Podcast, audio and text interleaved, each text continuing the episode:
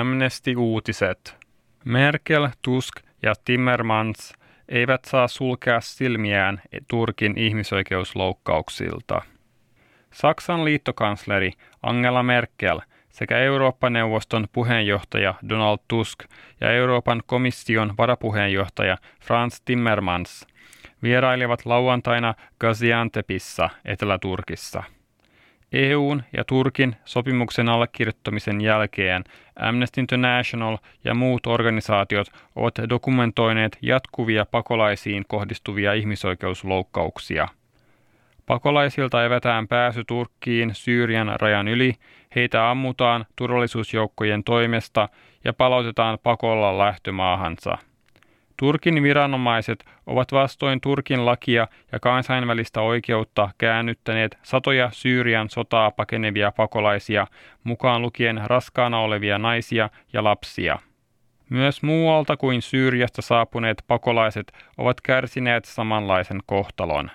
Vain tunteja sopimuksen allekirjoittamisen jälkeen Turkki karkotti 30 Talibanin hyökkäystä painutta turvapaikanhakijaa Afganistanista – Viime kuukausina Turkin viranomaiset ovat sulkeneet rajansa kaikilta paitsi vakavimmin loukkaantuneilta Syyrian pakolaisilta.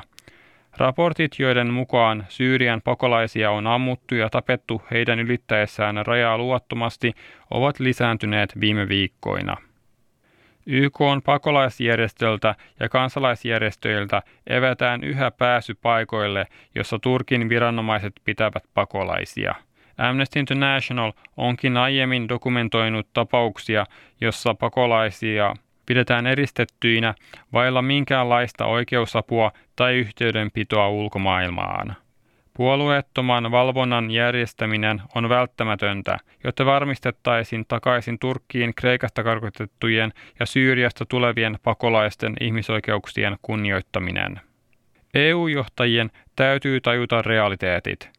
Turkki ei ole turvallinen maa pakolaisten palauttamiselle. Euroopan johtajien on lopetettava velvollisuuksiensa vältteleminen ja otettava vastaan pakolaiset, jotka eivät löydä suojaa muualta. Turvapaikanhakijoiden palauttaminen Turkkiin on keskeytettävä, kunnes heidän turvallisuutensa taataan, sanoo Amnesty International. Amnesty-uutiset toimitti Turun Amnesty, suomentajana Timo Ahonen, lukijana Omar El Begavi.